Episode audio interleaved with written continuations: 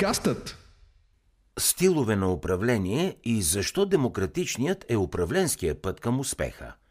В управлението на едно предприятие съществуват множество видове управленски стилове, но има три от тях, които според менеджмента се приемат за главни. Те са авторитарен, демократичен и либерален – Останалите са подвидове на основните и се различават по това, че всеки един от тях набляга повече или по-малко на отделен приоритет на основния стил – Главните се диференцират един от друг, най-вече по отношението на управителя към персонала, начина на разпределяне на задачите, правото на изразяване на мнение и реализирането на идеи за фирмата от служителите, методите за взимане на управленски решения и много други характеристики. Различните стилове са подходящи в различни ситуации, но има ли един универсален, който е най-приложим за управлението на повечето видове предприятия? Първият управленски стил, който се е появил първи и в исторически план, е авторитарният. Той също така е смятан и за най-строгия от трите, тъй като при него най-вече се разчита на иерархията и самото управление се случва като началниците спускат задачи към менеджерите, които съответно ги предават на работниците и по този начин комуникацията във фирмата е еднопосочна. Чрез този начин на управление служителите са третирани като роботи, които само и единствено изпълняват възложените им задачи, без да имат право да изразяват лично мнение. Друг ограничаващ фактор е, че когато един управител практикува този стил, той налага строго определени граници, в които персоналът му може да се разполага и ако някой си позволи да ги прекрачи, то следователно неговото поведение ще бъде наказано с санкции. Този стил главно се е практикувал в миналото, но в наши дни не е толкова релевантен – това е така, защото ако преди се е гледало главно на изпълнението на задачите и основната причина хората да искат работа е било за да осигуряват прехраната на семействата си, то сега времената са различни и масово работещите желаят чрез своята кариера да се развиват, обогатяват и трупат опит. От своя страна,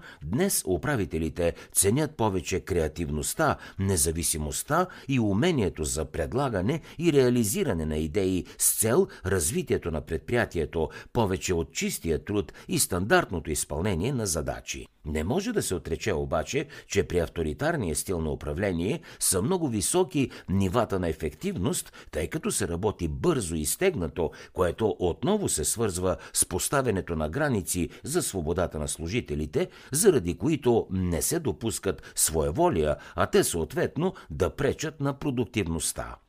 Освен това, чрез този стил на управление по-лесно се работи с по-низко квалифицирани работници и с по-голяма лекота се управляват големи групи от служители. Също така, един от главните позитиви, заради които някои хора все още предпочитат този стил, е, че при него времето за взимане на управленски решения се съкръщава до минимум, защото правото да решава за предприятието има само управителят. Въпреки това, този стил не се препоръчва, ако той иска да бъде приеман като лидер, а не само като началник, който дава указания и раздава задачи, тъй като чрез липсата на свобода, машинното следване на правила и изпълнението на задължения, потискането на креативното мислене и зоркото следене на работата се убива мотивацията на служителите и желанието им да дават всичко от себе си за просперитета на предприятието. Това води до загуба на персонал, защото почти никой не би искал да работи при такива условия, освен ниско квалифицираните работници, чиято единствена кариерна цел продължава да бъде осигуряването на препитанието. Вторият от основните управленски стилове е либералният. Той е пълна противоположност на авторитарния, защото при него, вместо да се установява пълен контрол на служителите, се позволява безгранична свобода – тук на персонала му е позволено да взима самостоятелни решения и да въвежда различни инициативи и идеи. Ролята на управителя е много по-малка, отколкото при авторитарния стил, защото при либералния те отново имат като задължение да поставят задачи, чрез чието изпълнение да се постигнат целите на фирмата, но не следят толкова изкъсо самия процес, а само проверяват дали възложената работа е свършена. Хей, аз съм Калян от подкастът. Щом слушаш тази аудиостатия, най-вероятно си човек, който държи на това да научава нови неща и да се развива. Затова бих искал да ти споделя и нещо друго, което би могло да ти бъде от полза. Ние сме и създателите на подкаст По пътя на успеха, в който си говорим с млади, успяващи хора в България, за които съм сигурен, че си чувал. Ако искаш да разбереш за техния път и съветите им, непременно слушай подкаст По пътя на успеха и то безплатно във всички подкаст платформи или в YouTube. При либералния стил няма толкова силно изразена иерархия, защото на всеки му е разрешено да взима самостоятелни решения и това не е право единствено и само на управителя. Тук удовлетворението от работата е много високо, но въпреки това този управленски стил също не е препоръчителен. От една страна, той е много подходящ за развитие на творческия потенциал в служителите и мотивирането им да работят, но от друга страна, той е крайно непрактичен от гледна точка на управителя. Прекалената свобода и позволяване на своеволия води до липса на дисциплина и организация. В този случай управителят отново не се проявява като лидер, защото когато почти всичко е позволено, той губи и така необходимия си авторитет пред персонала и се превръща в непосилна задача да наложи нужния контрол и да спечели уважението на работниците в неговото предприятие. След като нито един от първите два стила не е препоръчителен за масово практикуване, а само да се прилагат отделни елементи от тях, то тогава е нормално човек да си зададе въпроса дали има нещо като златна среда, която да комбинира свобода за работниците и възможност за управителя да налага контрол. Да, има – тук своята позиция заема третия от главните управленски стилове – демократичният. Той обединява най-доброто от двата свята, като от една страна дава възможност на персонала да развива своето креативно и критично мислене, защото им позволява да дават свои идеи и предложения, но същевременно не се отрича от управленската функция на началника, тъй като решенията за въвеждане на идеи или извършване на промени не могат да се случват без негово съгласие.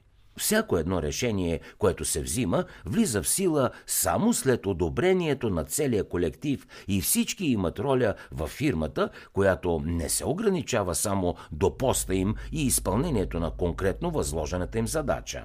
При този стил методът за поставяне на задължения е подобен на либералния, тъй като отново управителят дава задачи на съответните хора и макар че не следи зорко процеса по изпълнението им, гледа изкъсо на крайния резултат, но разлика все пак има, защото при либералния стил резултатът само се очаква. Единственият минус, по който този стил отстъпва, е, че взимането на решения отнема значително по-дълго време, тъй като се изисква съгласието на всички, а не само на управителя, както е при авторитарния стил.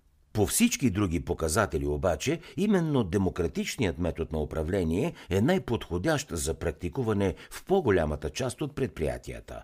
Той води до постигане на желаните резултати чрез свобода на мисленето, комбинирана с наличие на организация и наложена дисциплина. Този стил позволява на служителите да растат и да се развиват, както и да покажат своя потенциал и да разкрият на какво са способни, без да имат правото да си позволяват своеволия, с които рискуват да повлияят негативно на бизнеса. Управленецът от своя страна се проявява като истински лидер, защото успява да изгради с персонала отношения, които можем да наречем дори приятелски, и по този начин те му имат доверие и са готови да направят много за просперитета на фирмата, но въпреки това той има и авторитет пред тях, което пък му дава правото да налага необходимото количество контрол, за да не изпусне управлението от ръцете си. Това въжи и при взимането на решения, тъй като, въпреки че целият колектив участва в процеса, защото е важно да се разгледат различните гледни точки, управителят е този, който има задължението да вземе финалното решение. Като обобщение по темата може да се каже, че нито един от трите основни стила на управление не е перфектен и всеки си има своите слабости. Въпреки това, ако не можете да решите по какъв начин да управлявате персонала си и да подхождате към взимане на решения за бизнеса си, най-добрият подход от трите, който бихте могли да предприемете, разбира се, е демократичният. Когато управлявате по този начин, вие ще успеете да задържите мотивацията и желанието за работа на служителите си, тъй като, давайки им поле за изява, вие автоматично повишавате тяхната удовлетвореност. Това и уменията ви все пак да упражнявате контрол, доколкото е необходимо, ще ви постави в позицията на истински лидер. Желаем ви успех!